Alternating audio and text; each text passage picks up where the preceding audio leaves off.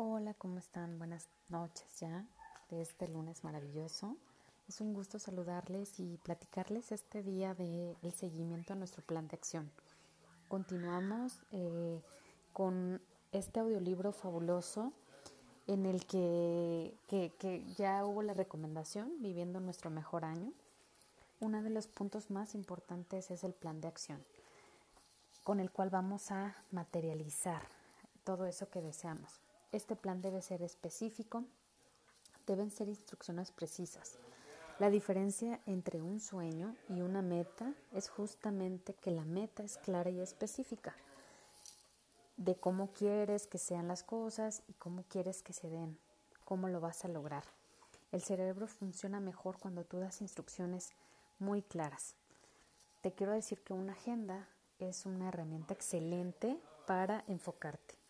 Y bueno, hay siete puntos que te quiero compartir con los cuales puedes trabajar y que creo que van a ser de gran ayuda para ti. Uno de ellos es el cronograma.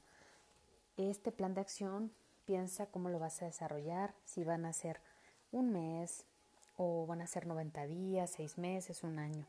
¿Cómo vas a llegar a ese objetivo?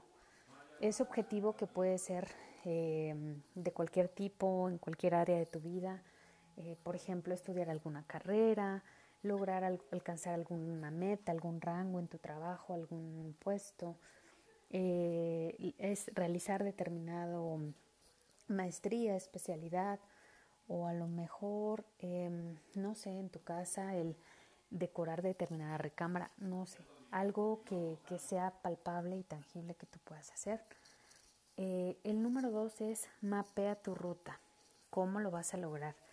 Eh, cada semana debes estar dando pequeños pasitos para lograr ese objetivo y es, es algo que tú claramente puedes estar visualizando si lo estás llevando a cabo o no.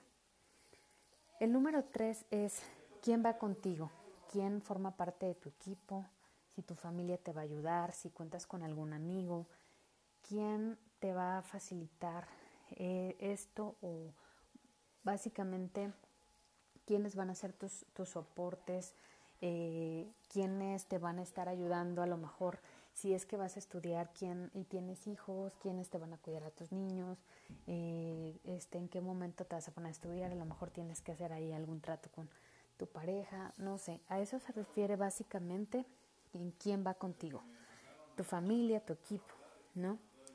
Luego, el número cuatro es a quién necesitas si vas a, realizar, por ejemplo, no sé, la decoración de algún cuarto de tu casa, alguna habitación, tu oficina, eh, ¿qué vas a necesitar? ¿Vas a, a, necesitar de algún experto?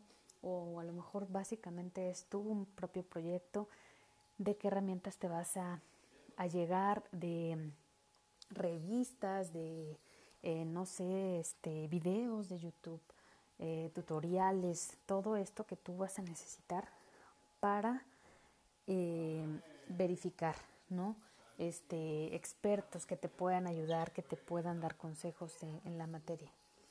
Luego, el número 5, ¿qué hay que investigar? ¿En qué te vas a especializar? ¿Qué es lo que vas a, realizar, eh, a, ver a detalle para que tú puedas ir logrando esto que tanto estás buscando? Y el número 6 es qué recursos necesitas. Eh, si es de tipo económico, de tipo este, de tiempo, de, personas, de, objetos, no sé, de, de recursos, a lo mejor de acciones, que es básicamente lo que vas a necesitar para poder lograr ese objetivo. Y el número siete es qué entrenamiento necesitas.